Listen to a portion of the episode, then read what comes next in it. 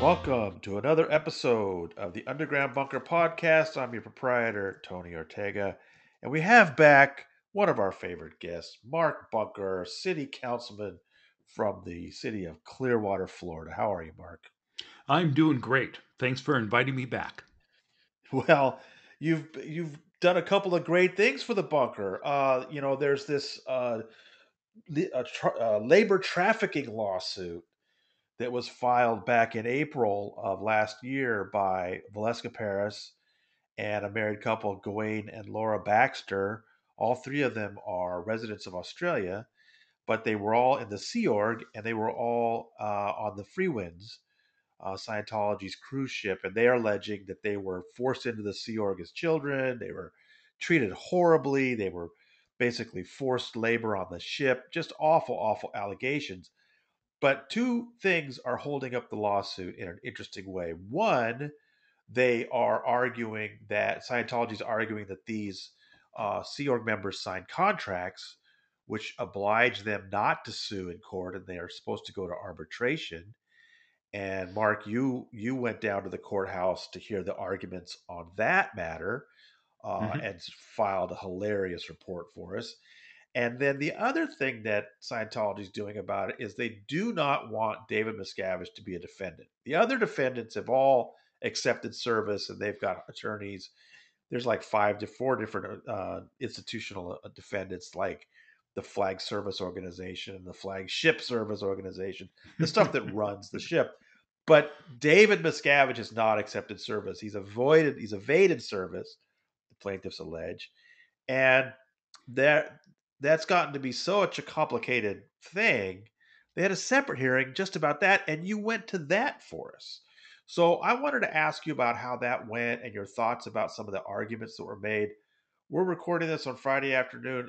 We still don't have a ruling on either of those matters. I just checked the docket, uh, but these are federal judges. They they take their time, and uh, so you know this is. Let, let me tell you, this is not new. David Miscavige has been evading service for years. I know there's a lot of stories people are seeing this week from TMZ and, and others saying David Miscavige is missing. Like this is some new story. It's not. He's not missing. He's just ev- evading process. He's evading these process servers. He, you know, he he uh, presided at the New Year's Eve party at the Fort Harrison Hotel just three weeks ago. So we know he's not missing. He's just playing cat and mouse. And uh, but but also it's not just that he's keeping himself away from process servers. These attorneys are making some bizarre arguments. Can you, Mark, just set the scene for us? And, and I don't think I've been to that particular courthouse. And this was the, the main case is being handled by a judge, Thomas Barber, but this is a magistrate judge. Put us in that spot, will you? Well, it, it was a very nice courtroom and uh, the judge was uh, a youngish woman, um, uh-huh. and uh, she impressed me. Um, it was. Uh, it's always interesting to see the tables worth of attorneys for Scientology's side, uh, and then there's our heroes over on our side. Um, and it, you know when when we were waiting for this to to start uh, I was sitting next to Tracey McManus, who was, of course, reporting for the Tampa Bay Times. Uh, right. And um, I thought, you know, well, the, how hard could this be? We should be able to have an answer by the end of this meeting, which I guess was right. nuts. But but we both agreed that yeah, it really shouldn't be that difficult. They've tried 27 times to serve Miss Miscavige at five different locations here in Clearwater and five in LA. And everywhere they went, the process servers were told by security, well, it's not here. I, I don't know. why not try? why not try somewhere else, like the other side of the country? Because he's not right. here in Florida, for God's sakes, which uh, is insane. Because he is spending uh, a lot of time here in Florida. In fact, we we talk to him all the time. Well, not me personally, but he's talking to the city about his uh, devious plans for our downtown. Um, so we know he's around, or right. uh, can be around when he wants to be around. Uh, and, and, that is incredibly frustrating that, uh, you know, Scientology continues to get away with these games. In fact, um, the uh, attorney for the three defendants uh, or the three plaintiffs in the human trafficking lawsuit, he, he actually said to the judge, let's stop this cat and mouse game. Um, and, and it was clear that that's what's going on. Uh, the the hearing itself took about ninety minutes. An hour and a it, half just for that. Yeah, yeah, and it was filled with uh, really uh, insane uh, theories and arguments from Scientology's attorneys, or Miscavige's attorney was the one who was doing most of the uh, most of the talk. Right, Joseph Terry. Well, let's and um, let's let's just okay. Yeah, so I wanted to go. So the the magistrate judge, uh, her name was uh, Julie S. Julie, Sneed. Yes. And you said she was on the young side. Yeah, reasonably young. Okay. And then um, the main attorney for the main case on the plaintiff's side hmm. is Neil Glazer. But for this little circus, the person representing Valeska and the Baxters was Manuel Dominguez. Yes. Could you tell me anything about him? Well, he did a fine job.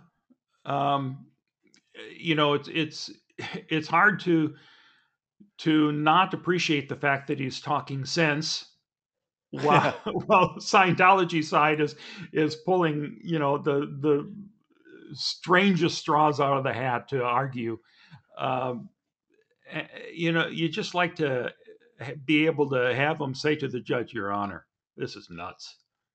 Please. Well, you know what, Mark, Mark, you know, I think attorneys sometimes do that but in a more you know couched in a legal way. And, and the right. thrust of what he may have been saying may have been just that.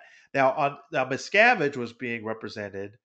Uh, he's being represented in the main case by a former uh, past president of the Florida bar named Bill Schifino. But I believe for this matter, another me- member of the team, a guy named Joseph Terry, was representing him. Is that right? That's right. And he's on That's the younger right. side, isn't he? He is. Yeah. Yeah. Okay. So uh now so the plaintiffs were arguing they made all these attempts and they and not just attempts to serve. I mean, they've mailed things, they've gone to the Florida Secretary of State, they've jumped through all these hoops, right? Right. Yeah, uh, in fact, uh, you know, that's that's you know what the reason we were there that day is because they they had gone to the lengths of turning to the uh, to the state to who, who do they let me let me check the notes here to see who they had to go to. The secretary of Florida, state. it was the secretary of state. Yeah secretary of state yeah. right. Yeah so they had to uh, uh, file some documents saying here's what we we tried to do and for the substituted service of process. Please consider him served. And right. Uh, um, so that's what we're waiting on to to see if the judge says, okay, uh, he has been served. Um, the the arguments that that uh, really uh, annoyed the heck out of me, and, and mo- uh, much of it did. I mean, the fact that they were pretending that no one knows where Miscavige lives. Uh, right. Or, or that he's never been to Florida, for God's sake. See, he doesn't live here in Florida. And I know that we've been meeting as a city. We've been meeting with Miscavige over and over and over, and he he's he wants to sit down with each of the council members uh, sometime soon to pitch his plans for the downtown. Every council member except me. so he's told our, our city managers, no, I'm not sitting down with Bunker. Um, eh, fine fine. Just let me know where he's meeting with everyone, and we'll get a process over there over there, right? Okay. Will you do that for me? I don't have to be there. Let me send somebody in my stead. Um, so so it's I you know I just wanted to keep jumping up and saying stop it, stop it with this right. nonsense. Uh, yeah. But I am um, a calm person by nature, so right. I waited until the end of the uh, the hearing itself to talk to the attorneys and say if there's anything I can do to help, I'd be, I'd be happy to. Um, right. So, so there was uh, this this well, let argument. Me, let me point out. Let me point out one of the things you brought up that I thought was great, and that is this Joe Terry guy speaking from Miscavige was was you know they they try to twist everything into such strange pretzels. For example, he was saying that there was some change in the law that had something to do with whether or not the person being served is an individual or not. And he seized on this and was going on and on about how the word individual uh, uh, kind of exempted Miscavige. Uh, can you explain how he was trying to make sense of that? Well, the word individual was in the sentence, but it was not uh, only individual. It, it, it Uh, could also be individual or corporate head, but he uh, just wanted to focus on individual, Your Honor. He's not, Miscavige was not doing any of this as an individual. He was doing this as the chairman of the board uh, uh, uh, uh of Scientology. So you, you got to go after him as an individual. And he didn't benefit at all individually from anything that that uh, goes on in these instances. And the judge gave an "oh come on" answer at that point and said he uh, Miscavige has benefited from this, uh, and uh, not not as an individual, Your Honor. Um, it's really ludicrous. I mean, one of the things they like to do is, you know, the, everybody who comes out of Scientology that talks to you and talk to me all tell us that David Miscavige is this ruthless micromanager who oversees every single thing in Scientology from top to bottom. Nothing gets done without his approval. But of course, the church wants to give the impression that he's just this sort of ecclesiastical pope who doesn't get his hands dirty with the with the you know individual things.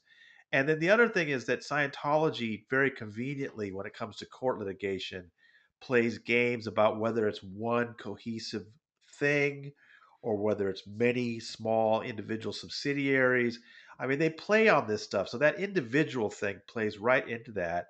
Uh, and then work, it's worked. I was going to point out that the last time we got this much litigation about serving him was in Monique Rathbun's lawsuit in Texas in 2013. And they made the same arguments they're making here about how David Miscavige is not really, you know, he doesn't do any business in Texas. He's not really in control, all this silly stuff. And the judge saw through it all and said, no, he can be deposed. He can, he, he should be a defendant in this case. You know, it's still up to the plaintiffs to prove that David Miscavige, you know, uh, is at fault for right. what happened to these people. That's not the, that, you know, it's not like declaring him guilty or anything. It's just the judge in Texas said, yeah, he can be a part of this case. He can be deposed. They went to the, they appealed that, and I'm sure they'll appeal this. They appealed that in Texas, and it went to a higher court. And in Texas, there's this law about apex depositions that that they've I guess there's some influence with wealthy people there that they've they've written a law that says that just because a CEO is in charge of a company that's being sued doesn't mean he should be have to be deposed and and and the you know defendant or whatever. And so they appealed on that and won. And the appeals court says, yeah, he's a he's a CEO. He's protected in Texas, which is just mind blowing. Yeah. Incredible. So when you saw when you talked about this whole individual thing, I don't. It might be the opposite of what they were saying in Texas. I'm just saying that that's the kind of game they play. Is David Miscavige the CEO? Is he the leader? Is he just a parishioner? Scientology will say whatever is most advantageous to them, and it, it has nothing to do with the actual truth. Right. Right. In fact, they, they were going over this whole uh, point of uh, whether he should be deposed um, because of that very reason. And um, the uh, there was an argument that um, uh, they went through this list of uh, of all these people in Florida who have been um, served in absentia, absentia um, right. in different cases, uh, and, and some of them were CEOs, some of them were employees of a company, some were e- even a stockholder was sued, uh, and that all went through fine. Um, but they were arguing no, in this case, it should not apply to Miscavige, who uh, was simply an individual. Uh, so I, I'm hoping that the judge will see through all of that. Right. And uh, they also tried to make the point that David Miscavige sitting in the in his office or not office in California has nothing to do with a ship in the Caribbean. Yes, yeah, uh, especially since he was an individual. And Miscavige doesn't have an office in Florida. Oh my God, oh no, my God. he doesn't have an office here. Uh, they tried to pretend that Miscavige doesn't have an office wherever he wants to go. Uh, That's incredible. Miscavige's attorney said, "Well, listen, I, I, work for a large law firm, and if I'm working in a different city, uh, I can always find some office space, but I don't have an office there." Same with Miscavige. They they can always find a place for him to sit down and get some work done. Oh yeah, Miscavige doesn't have an office for God's sakes. Uh, right. But uh, one thing, uh, one thing that I failed to mention uh, when I was talking about uh, uh, the the other point, um, the it was even brought up that Hubbard himself, while he was hiding in the desert at the end of his life, he was served in absentia. Hubbard himself. And I thought, well, that is a great argument. And Miscavige's yeah. attorney uh, uh, said that, well, uh, mm-hmm. no, not at all. Scientology has been so restructured since the time of Miscavige that it's not the same organization anymore. And and oh, Miscavige wow. and Hubbard, they're the completely different roles in the organization. It's like, oh my wow. god, wow, wow, that's ballsy. Yeah, and hopefully the judge will see through all of this. I, I have, um, I have started to to worry about any uh, case that goes in front of a judge now. It, it, it seems like nobody has any sense when they're making these rulings. Well, that's you're you're absolutely right because I remember when the Danny Masterson accusers were dealing with the arbitration motions in front of Judge Clayfield, and Judge Clayfield noticed that this idea of arbitration is based on commerce, and he said, uh, "Does Scientology even engage in commerce. I mean, it was one this wonderful moment where somebody dared to like raise the question of what the hell does Scientology do? And um, I thought it was amazing because the Scientology attorneys at that point filed some documents basically saying, yeah, you know, we we definitely uh, you know deal in commerce and that's our people and we can do with them whatever we want. I mean, some when the, when the attorneys are backed against a wall in litigation they will sometimes just spell it out and just say that you know they can treat people however they want to treat people people like Valeska, whatever they want to do and they have said that in some of these other cases. But you know when we saw judge Clayfield say that we thought okay this judge gets it. He's going to come in and say this whole contract thing is nonsense but he didn't he came into court and said yeah contract's a contract and yeah. it's just like, what? I mean, that's why I'm trying not to get too excited about some of the things Judge Barber said that you reported uh, earlier, because you were there for that hearing too, right? Where they were arguing about the arbitration issue, and and you you captured beautifully uh, some just ludicrous arguments in that hearing. And that, what was the example? Judge Barber said he gave them a hypothetical. He said, okay, if if this person is signing a, a, a oh. contract with Scientology with a gun, literally with a gun to their heads, would and there's a videotape of it. There's a video, right? And there's of, a videotape. so you can see the video of them having a gun at his head, saying "sign the sign the paper." Uh, would you consider that? Um, oh, forgot I, I forget the duress. Uh, duress. Duress. Yes. Would would that be under duress? And Scientology's attorney had to say, well, no, Your Honor. I mean, he signed the document. Uh, you have to accept that he signed it, even even if there was a gun to his head. Yes, Your Honor. the judge was right, just right. flabbergasted by that, as were we all. But um, you know, the judge may well come back and say, "Yeah, you're right. He signed the document." Well, that's I mean, the thing about that case. The, if we if we focus on the arbitration of it, Judge Barber in the main case, uh, like Judge Clayfield, it seems like okay, this guy gets it. He he can see how ridiculous this whole notion is.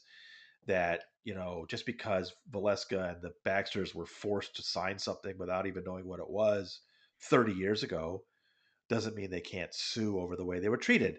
Uh, but the I for me the main uh, thing that worries me about Judge Barber is the precedent in his court. That that is literally the same courtroom. But back then, it was oh, Judge yeah. uh, Whittemore's courtroom where the Garcia case came through, and the, and Judge Whittemore decided, yeah, contract's a contract, and forced the Garcias into arbitration. And then the Garcias appealed, and it took three years, Mark, three years. And then the 11th Circuit upheld it and said, yep, contract's a contract. So that's hanging over Barber's courtroom, and I think it's yeah. it's you know the the answer I get from when I ask people I get about that is yeah the Garcias were you know OT8s and they were investing money. They wanted they they felt they'd been lied to. This is children who were held as right. slaves on a ship, and right. you know they're hoping that that difference in subject matter will maybe convince this judge that he doesn't have to follow that precedent. So that's the thing we're looking for in, in that main case. And then in this side issue about Miscavige with this magistrate judge Sneed, uh, it sounds like maybe she kind of felt that way about Scientology's arguments too. Was she? Did she look kind of skeptical about what Terry was saying? You know, there were a few times where uh, she um, seemed very skeptical, especially when she was pointing out things like, Miscavige has benefited from this. Right, uh, right. And uh, there was a, another point where uh, Scientology's or Miscavige's attorney was saying, "Well, Your Honor, the, this uh, this thing with the individual. I mean, even in the older version of this ruling, uh, it, it, still said the same thing." And the judge said, "No, it didn't. It doesn't say that." Right. Um, so, uh, you know, but I was in Barber's courtroom yeah. for that hearing uh, when uh, when it was laid out that this procedure, this uh, arbitration procedure, has never been used ever in the history of Scientology that they're trying to to force to happen now. Uh, and the judge asks, how, how many times have you used this arbitration process? Never. I they thought that never? was insane. They said never. Well, that's that's not true. They used it on the Garcias, but go ahead. No, that's what I mean. That, uh, that's what I mean in, uh, in, the Garcia case is what I was talking about. I was in the the courtpony for that. Uh, oh, and that okay. was a, yeah, yeah. That yeah. was a uh, yeah. that was a moment where I thought, okay, well, there you go. They're right. doing this dog and pony show about how they have this amazing arbitration process that the, certainly would be the way to go. And the judge, speci- uh, uh, you know, just flat out said, "How many times has it been used? Uh, never." And I thought, well, right there, that's got to have a lot of weight to it. But no, it didn't. Nope, it still didn't sway him. You're right. No, they. Uh, I know they've threatened. It, the Garcias was not the first case when it came up. I, I know when Bert Schippers and Lynn Hoverson sued a few years earlier it came up in their case. I don't know that they had to go. They went through through with it, but they must not have. But um, that you know, it's funny because the Hoverson uh, Schippers case is the first time I learned about the Hooters connection. oh. and, the, and the Hooters the Hooters case is great because you know the you must know this as a city councilman in Clearwater, Florida. The original Hooters is in Clearwater, right? Yep. yep. Okay, so uh, at one point, Hooters was sued by a woman who worked there, and uh, she was forced into arbitration because you know Scientology is not the only organization in America that has these arbitration contracts. Sure, uh, Hooters did too. If you wanted to work for Hooters, you had to sign an employee contract, and it said if you have any disputes, you have to go to arbitration. You can't sue.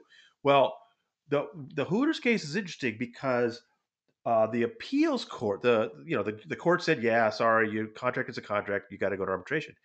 But then the appeals court said, wait a minute, this contract she signed not only said she had to go to arbitration, but that Hooters got to choose the arbitrator. And the appeals the appeals court says, no, no, no, you can't do that. You can you can force somebody into arbitration. But once you do that, that's independent arbitration. It's out of your hands. The arbitrator should be an independent person selected by both sides. And you know, when I saw that, I thought, well, that's killer for Scientology. You know, because the the you know, I remember when when Schippers and Hoverson were suing, uh, and this was on the in the Seattle area, they were bringing that up. They're saying Scientology, okay, Scientology might be able to force us into arbitration, but they can't choose the arbitrator. They can't say the arbitrator the arbitrator has to be a member in good standing. Yeah.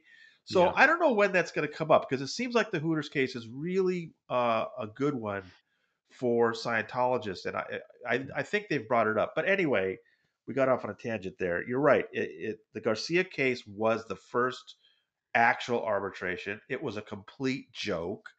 Luis was telling me he wasn't allowed to have a cell phone on him, couldn't have an attorney. They didn't yeah. keep a uh, transcript because they wanted them to come out with no evidence of how crazy it was. Sure. Other than what they were saying. And they went back to Judge Whittemore in Tampa and they said, look, they did it in LA. They went back to Tampa and they said, look, this thing was an utter joke. They, they didn't allow 90% of the evidence we brought. The arbitrators were all Scientologists in good standing. They're not going to listen to what we have to say. And Judge Whittemore says, no, it's fine. yeah. Mark, what do we do about these judges, man? It's so frustrating. Uh, I found that um, uh, dealing with politicians um, at, at every level or law enforcement at every level, when I, I, I turn to the FBI or, or the state attorney and uh, for some help, and they go, Scientology, no, I, I'm sorry, there's nothing we can do. Um, Jeez. And, uh, you know, it's the same situation as it was when Scientology snuck into Clearwater back in 75. I, right. I have that interview that I did with um, Ray Emmons, who was in charge of investigating Scientology for 20 years. And he sat down with me and, and uh, on tape, he said, uh, listen, we, we'd go to the state officials, we go to the federal officials, and um, no one would help. They'd say, uh, Are they going to come after me? No, thanks. It's a religion. Uh, nothing has changed. Yep. Well, there's but what's uh, what, the the one thing that has changed though is public opinion yeah. and public knowledge yeah, of how sure. Scientology operates. You would think there'd Absolutely. be a greater understanding now of what Scientology puts its members through and former members. Uh, there should be some justice. well, there justice. are some judges. There are some judges that seem uh, to take the time to learn that because it's in the, you know, and it's legitimate for them to learn it because it's in the case sure. in front of them. I'm sure. thinking specifically of Judge Charlaine Olmedo at, at Los Angeles Superior Court, who's handling the Danny Masterson criminal trial. She has really done her homework. Now she's made some decisions that both sides are unhappy with, but I, I think you got to give her credit for at least being very, uh, com, you know, conversant with the concepts. Whereas, you know, yeah. some of these other judges just you you can tell they just don't bother. They're just like you know whatever. And we don't know about Barber and Sneed yet. We don't know, and you know, there's there's there are few people in this country more powerful than a federal judge. You know, that nobody tells them what to do. Uh, and that's good though because mm. they they should have the power, the independence to look at nonsense and call it for what it is. I, I just don't know if they're going to. Yeah, that's that's the um, uh, that's the scary thing. Uh, you go, well, that was sensible. That makes sense. Let's go with that. Nope, nope, not going to happen. it's a religion. right. Well, since you were in the courtroom, I believe that was January 20th, was that uh, hearing. Uh, uh, five days later, a document uh, was filed in that uh, case which includes an email that's mildly interesting. And I was just going to read a couple things from it. This is a, a an email from one of uh, the plaintiff's attorneys, just sort of uh, memorializing the interactions between the attorneys on both sides after that hearing, uh, trying to work things out. And she writes that uh, the first thing the plaintiff said to Miscavige's attorneys was, look, why don't you accept service, right? I mean, you're the guy's attorney. Yeah. All we're trying to do is, is get make sure he's aware that he's being sued. That's all this is about. Right. right. Why don't you accept service and then we'll drop the motion, which apparently would cost both sides to take care of whatever. So, you know, you save a little money, we skip all this nonsense. And the Miscavige attorney came back and said, How about instead you just drop Miscavige from the case? well, hey, look, well, they're during, being paid, you know. Yeah, sure. But in that hearing with uh, with Judge Sneed, she yeah. actually said to Miscavige's attorney and all the Scientology attorneys, "Okay, are one of you going to accept service for him?" Nope nope, nope. A sea of no's uh, uh wow. came through, and and it's like really. Well, can you just tell us where his home is? Can you do that? Nope, we can't do that either. No one knows. The one thing that uh, uh I did think was uh, something that that could be exploited. Um, it came out toward the end of the hearing that they had not gone to flag, uh, not flag, but to gold they hadn't tried to Gold serve days. them out at Golden, yeah, Golden Era Studios. Yeah. Um, so uh, there's a there's a way for Scientology's attorneys to say, well, they see they didn't try hard enough, Your Honor. Right, right. Send, send and, them out to know, gold I mean, so they can be ignored there 27 times. Right, and gold is a reference to this large international management base near Hemet, California. It's called Gold Base. It's called Int Base. Uh, it's really important in Scientology history, but you know, my reporting, uh, talking to various people that have come out of there in recent years, is Miscavige stopped going there several years ago, and he really? basically abandoned the place. Oh yeah, he well, still has a house gold. there, doesn't he? Well, yeah, I mean, sort of. I mean, he, you know, Int is interesting because uh, he did a lot of re- you know renovating there, and they built this basic monument to him, which is called Building Fifty, which is this uh-huh. incredible. Uh-huh gigantic office building with lavish interiors. We actually have photos of it thanks to John Brousseau. Uh, you know, like they've got like a three hundred thousand dollar desk. Okay, yeah, I remember the uh, photos. Uh, and and it's it's an office building. You could easily have like two hundred employees working in there full time. And I've talked to people that worked in there with Miscavige, and I said, "What's the most number of employees who were ever in that building at one time?" And I was told five or six. So it's just this it's massive, incredibly expensive, top, you know, quality building that never gets used. And that's when he was there. But I've been told I was told that he, he stopped going to go in base uh at least in 2015 or 2016, something like that, and he hasn't been back. So yeah, they'll use that as an excuse oh, you didn't try to serve him at gold. Well, then you know you didn't try hard he was. He was probably there, but my the reporting I've done suggests that he hasn't gone near the place in a long time. It's you know one of the reasons is because hmm. he built SMP in town. Once they built that movie studio on on uh, uh, uh, Santa Monica Boulevard, and uh, uh, it's the old KCET studios. Yeah, I used that, to live uh, live right near there yeah, it's it's uh it's really become his favorite place now. I mean, again, he doesn't spend much time there, but that's that's what what Gold was known for. Golden Era really moved to SMP, and Miscavige himself moved to Florida. He's been in Florida for years now. This yeah. is so silly. They're pretending he's not. And like you said, you he interacts with you, got with the city. Mm-hmm. Yeah, just this uh, this uh, week we were um, I was talking with our new interim city manager, who uh, told me that they're getting the uh, details together of what Miscavige has planned for the downtown. Uh, they didn't have all of the information to give to the city manager yet, but the chairman's going to get that to her.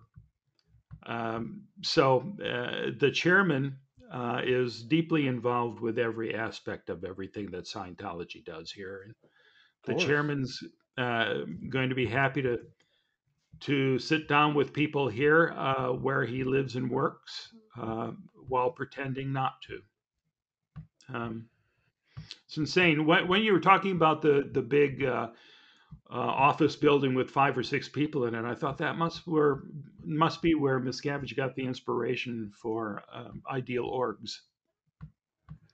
We need big, uh, beautiful I, buildings with with nobody in them. That's a good question on the timing of that. I'm not sure about that. Um, Rinder has an interesting story he tells about that. The ideal org came about is about 2002, 2003.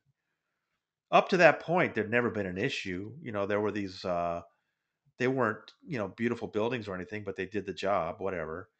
But then two things I'm told changed. One was Buffalo was going to be destroyed through eminent domain the city of Buffalo mm-hmm. was going to build out a car, you know, car park or something, whatever, and they were seizing the land of their their org there, so they had to build a new one anyway. And then the other thing Rinder talks about is, and he, I, I think he's not sure, 100 percent sure if this is true or not, but what he had heard was that Tom Cruise had brought a friend to the Tampa org and was embarrassed. Oh, that it was yeah. kind of that it was kind of shabby. So that's where the Ideal Orgs program started in Buffalo and Tampa. Those were the first two.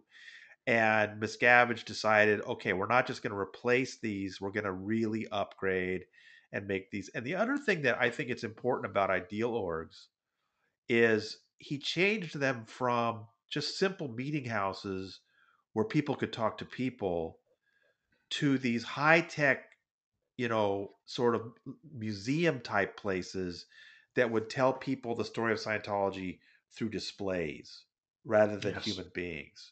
Have yeah. you been in one of these ideal orgs, Mark? Have you seen it's, what that's like? You well, you were at the opening for the Portland one.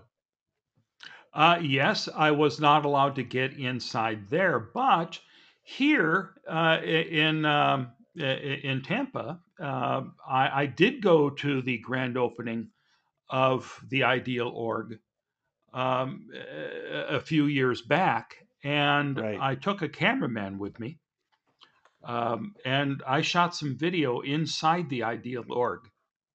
Um, now, inside, I was shooting my own video with with my phone, uh, but I had a cameraman outside trying to to get some other footage uh, of the event. Um, and and I walked in. I just went in uh, and signed my name into the guest book when I arrived there. I I don't lie about who I am. I I said I'm Mark Bunker, and um, they said welcome. And uh, I, you know, this was,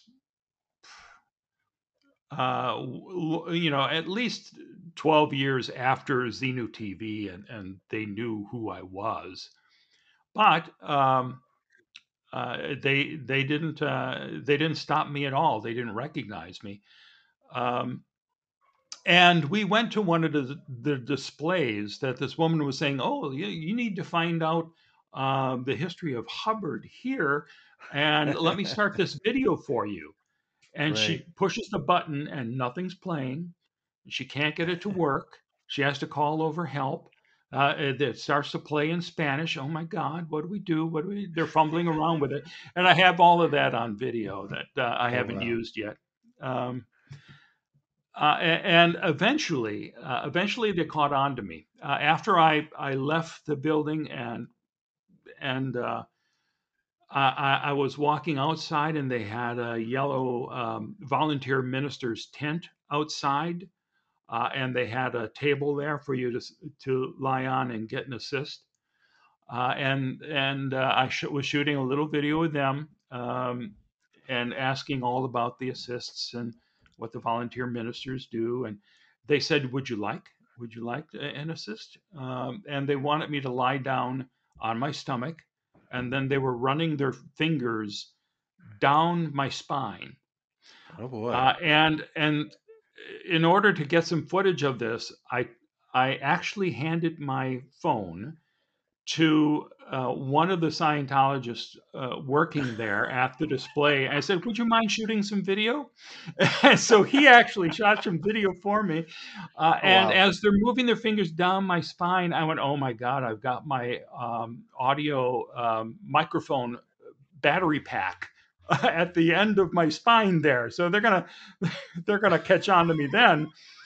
And they actually you know they they bumped across it and didn't say anything. And uh, um, you know i managed to get out of there. But uh, by then the the uh, guy holding my camera um, was really fed up with me and just gave it back to me. I'm now they wouldn't return the phone to me. But uh, at that point he said here here um, but he was the skeptical one from the get-go uh, I was talking to this woman uh, at the volunteer ministers display, and she was the chatty one, and he was sitting there with a dour look on his face, which is what made it even more fun when I said, "Hey, would you shoot some video for me?" Okay. Yeah. yeah. Well, that was that was an old cigar factory, right? That they turned yes. into an ideal order. Yeah. Uh, I mean, they do some really nice projects with some very interesting buildings. Oh, sure. But but again, I just don't think Miscavige trusts his own people anymore. You know, you talk to people that got into Scientology in the 60s and 70s, and they'll tell you about how nice it was for another person to tell you about Scientology's potential and what it could do for you. And it was it was it was all about that interaction sure. that would get people in. And today, Miscavige just doesn't trust his own people to do that. He wants people to be brought in through these displays and these videos that he has carefully crafted. And you end up with this stale museum setting that nobody goes near.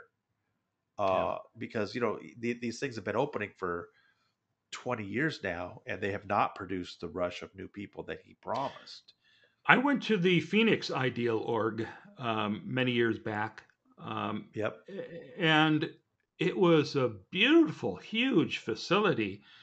Uh, there were maybe a half a dozen cars parked outside, um, and the place was empty except for me and like this teenage kid man in the desk.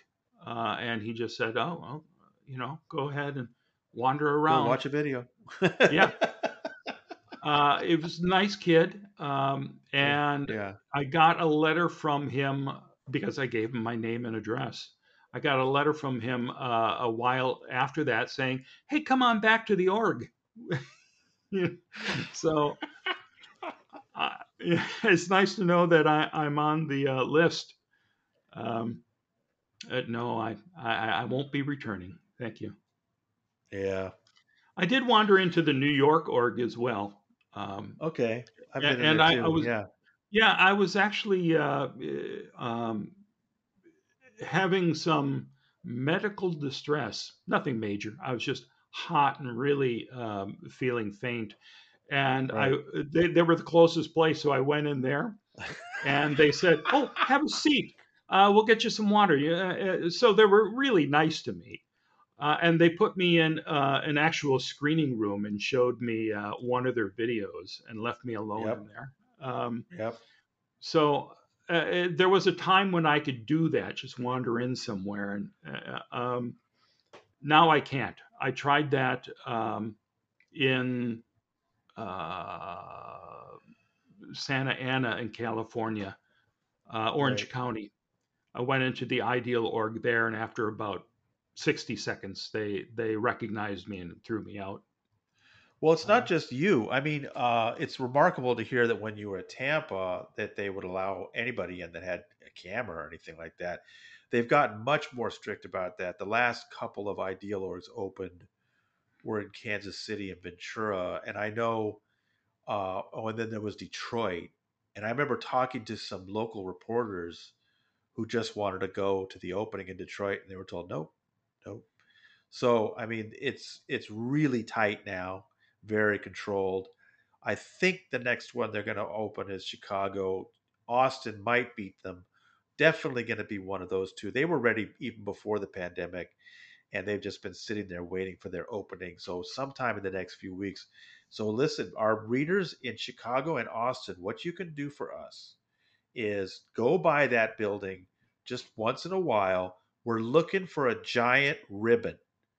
Once you see this giant ribbon being put on the outside of the building, that's when we know the next weekend is going to be when it's happening. So if you could please keep an eye on the the the Austin Ideal Org is is, is was built in the same place as the old one, right across the street from uh, UT Austin, and it's you know that one's that one makes a lot of sense. You got a lot of college kids walking around. Some of the other new ones they've built are really in out of the way places. The Chicago one is downtown, and it's a really high building. If somebody could just keep an eye to see if a, ribbon shows up there, because we'd love to know. We'd love to know when they're going to do it. I don't know that we'll ever have as much fun though, Mark, as the day you tried to uh, cover the Portland org opening for us. I mean, that was, that was something, wild. wasn't it? It, it, it was, was. and and uh, you know, I was thinking about this. Um, Miscavige is such a coward. I mean, he's ducking service. He he does not want anyone uh, to uh, hear a word of what he says uh, outside of Scientologists. I right. I secretly went up to Portland quietly, um, and uh, I snuck into town the day before the event and talked to uh, a person running um, a sporting goods store right across the right. street from where Miscavige was speaking, and they gave yes. me permission uh, to come back uh, uh, and and film from the second floor window. Um, and when I came back the next day, the day of the event, the the you know streets were packed with people, and I said I'm going to keep my head down. I'm just going to quietly walk through the crowd here and get into the store. Uh, I did not bring my big camera uh, so I could, you know, just sneak everything that I needed in without them spotting something suspicious. But as soon as I set uh, a foot across the entryway to the sporting goods store, I heard somebody behind me go, Mr. Bunker? And I turned around and the guy recognized me and, and panicked and fled uh, to report that I was there. Uh, oh. And before, before too long, um, there was a police officer who came up there and said that uh, they were worried that I had a bomb with me in my camera oh, bag, oh, and they in- insisted on uh, going through the bag. Okay, go ahead. There's no bomb in there, but feel free. Uh, and the the Scientology handler was pacing back and forth, um, watching all of this, thinking, "Oh God, we I got to get rid of this guy. Oh, I'm going to be in big trouble if I don't get rid of this guy." Well, they freaked out the the uh, the store owner so much that uh, he said, "I'm sorry, you're, you're not going to be able to shoot here today." So that See, had me scrambling. Yeah, that's the thing is that you know if I don't have a problem with the police officer being told you might have been lied to, but being sure. told that hey, this guy might have a bomb, and you check yeah. it out. That's you know that's that's Scientology's being idiots, and the and the police kind of have to go along with it. But he you know right. he did his job. It didn't bother you.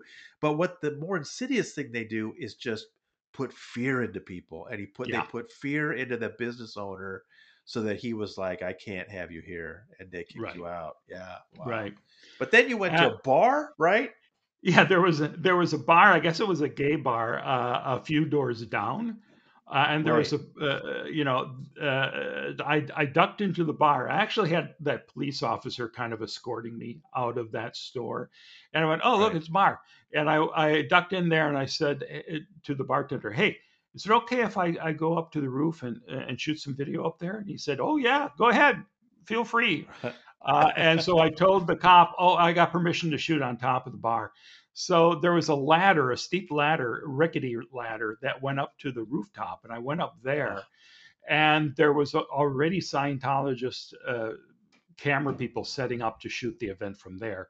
So I set up my little camera next to theirs and started right. filming some of the uh, earlier preliminary stuff at the event. Uh, yeah. But they reported back to Scientology, and and um, the police came back and they had spooked. They had called the bar owner right. and uh, spooked him. Uh, so yeah. uh, permission was revoked, and I had to get off of uh, the bar roof. And then the police were serious about escorting me away from the properties. uh, and outside the the uh, the district that uh, that Scientology had permission to use with film permits. So they wanted to get me out of that boundary and say, okay, you're not allowed back in there. Um, and I looked across the street at, at, at um, uh, like a high rise building. And I said, well, but if I was up there, I'd be fine, right? Oh, sure. If you were up there. Uh, so I went and found somebody who lived in that building, and they allowed me in to go and shoot from the top of their building. Uh, Right. Uh, and still, Scientology tried desperately to to prevent me from uh, shooting anything. And one of the um, uh, I forget his name now, but it was one of the people who was harassing um, Marty Rathbun at the time. it was uh, it was John Buster. Allender, one of the Squirrel Yes. Busters. Yes. Yeah. Showed up there very angrily trying to bully me and get me out of there, saying, "I- You're not allowed to be here. Well, I had permission from, you know, luckily one of the. Uh, uh, one of the uh, resident managers was was there, uh, and she was on my side because the, the Allender came back with a cop, and the officer was telling me you don't have permission to be here, and I said, well, yeah, I'm I'm I'm guests of these folks who live here and work here, and and the officer turned to uh, the woman in charge and is that true? Yes, yeah, he he he can stay. And then they had to kick uh, Allender out of there. Um, But- uh, but while Allender was out there, he was trying to grab my camera, which was you know Oh. perilously on the ledge of, of the building. Uh, I had to keep fending him off. It was just insane uh, the Yeah. lengths that they were going to. To you know, Allender was was desperate to not allow Miscavige to be photographed. Uh, and so once he was gone and Miscavige was about to to uh, appear, uh, and I, I had a, a good shot of him on the stage, and I could hear everything that had been going on before then from a distance. But still, the Right. sound system uh, allowed the other speakers to be heard where I was. And when Miscavige came on the stage, they turned the microphone way down, the speakers down so Ah, he could not be heard at my position. It was like, amazing. wow, Miscavige is so paranoid. He is, Incredible. uh, yeah. I, I, I'm sure through every step of this way, Miscavige was saying, "You got to stop him, stop him now." And when that failed, when Allender said, "Oh, he, no, he's still filming," that must have been when Slappy said, "Okay, turn the turn the sound down."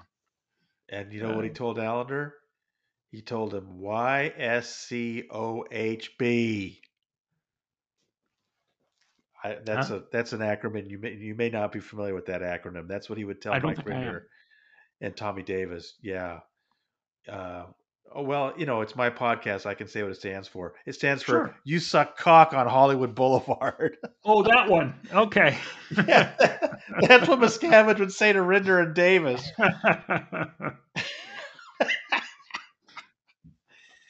Yeah, he's a foul mouthed thug. There's just no question. But he was when he was he wasn't just instructing people to turn down the sound so Mark Bunker couldn't record him.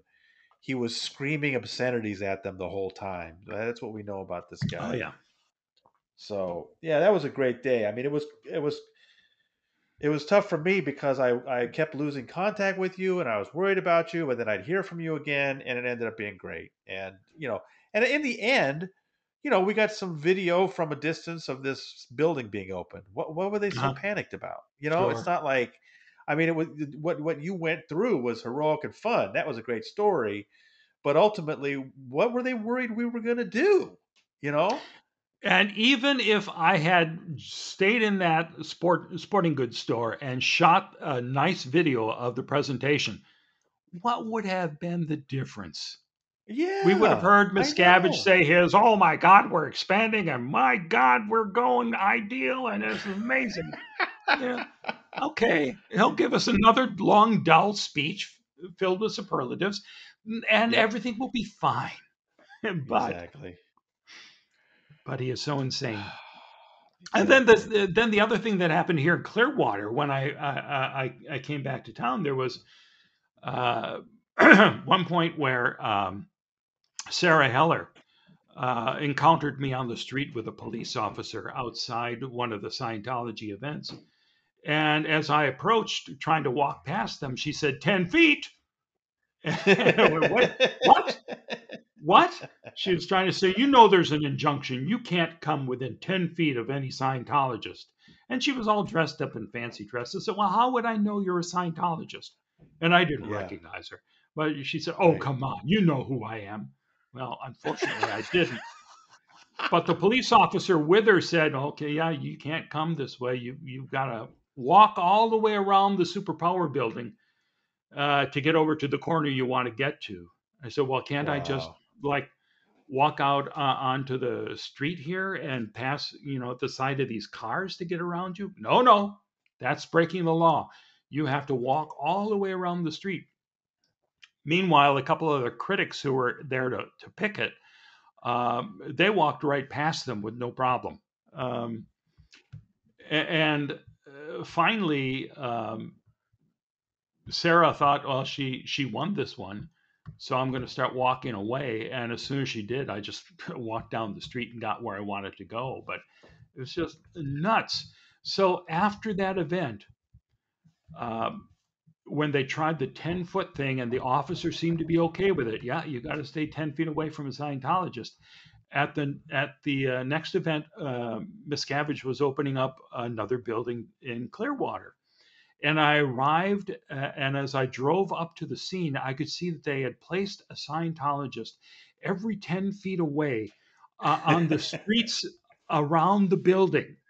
Incredible. Trying to make um, make it impossible for me to be anywhere near there, uh, wow. uh, and there was officers um, there at the scene, and I walked by them, and I walked by all the Scientologists, and I just uh, went on my way, and the police did nothing about it.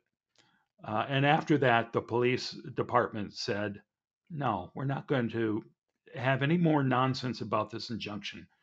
Uh, we're not going to uh, uh, apply it to you or anyone else." Um, because Scientology was just gaming the system so much over nonsense. Right.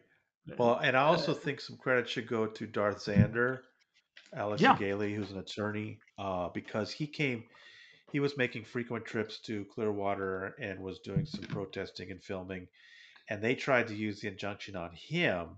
Yeah, and he took it to court and made sure they understood that it only applied to the people named in the injunction, and also, if you look carefully at it, it only applies to protests. It's yes. not like anytime Mark Bunker's walking down the street, he's got to stay 10 feet away from people. That's a misinterpretation of of what it is. But pers- I think uh, purposeful uh, misinterpretation. Right. And I think, you know, uh, the the police were forced to take a better look at it thanks to Darth Xander's work in litigation and and and uh, you yeah. know, and of course now that you're city councilman, they have to. So I think that thing's dead and buried now. I hope uh, it's it's so, so silly. Oh, it's still around, but yeah. you know the police department aren't um, uh, using it to, to stop anyone from doing anything anymore. Right. Well, uh, you know, when you think about things like that, when they would space people specifically to keep Mark Bunker away, then you know when they go into court and they act all innocent and they act like, well, judge, it's you know, he doesn't really run things. You know, you know they're lying, and this this is what one of the point I've tried to make is that the U.S. courts just don't seem to be set up to deal with something that calls itself a church that actually always operates in bad faith. Always, every single thing they do is in bad faith and I think judges are confused by that. They just they just can't seem to get their head around the the thing that as long as a Scientologist or an attorney working for Scientology, as long as their lips are moving, they're lying. And once you realize that, then eh, things should become a lot more clear about what they're saying about Miscavige, you know, and I mean, come on, we know he's been in Clearwater. Scientology itself put out a flyer that I put on the Substack a few days ago showing him at the New Year's Eve celebration at the Fort Harrison Hotel. Of course, Miscavige yeah. is in Clearwater. So, you know, for them to say, no, you shouldn't be looking for him, you should be looking for him in California, it's just a bunch of lies. I And I, I'm just grateful that you were there to capture these crazy, bizarre arguments from their attorneys. And also, you do a wonderful job writing those reports. I, I don't know if anybody told you, but that's just some very skillful writing, Mark. well, thank you. I I'm don't serious. think it meets the. It doesn't meet the uh, AP standards of journalism. Uh, it doesn't uh, fit into the same uh, uh, category as as Tracey McManus's reports for, uh, for the Tampa Bay Times, but I try to make it amusing uh, for hey, for you Tracey and McManus, the audience who understands. Tracey McManus is first rate. She's absolutely great, but you know the, the, bunker has a style. The underground bunker has a style. And Mark Bunker's style matches it. So I appreciate that so much, and hopefully we'll get to have you attend something else for us. But Mark, thank you so much for bringing us up to date. We still don't. It's it's the end of the day on Friday. We still don't have a ruling. I guess uh, we'll just have to wait for next week, and uh, maybe after that we can talk about that again. Mark, thank you so much for helping us out. Well, thanks for having me back.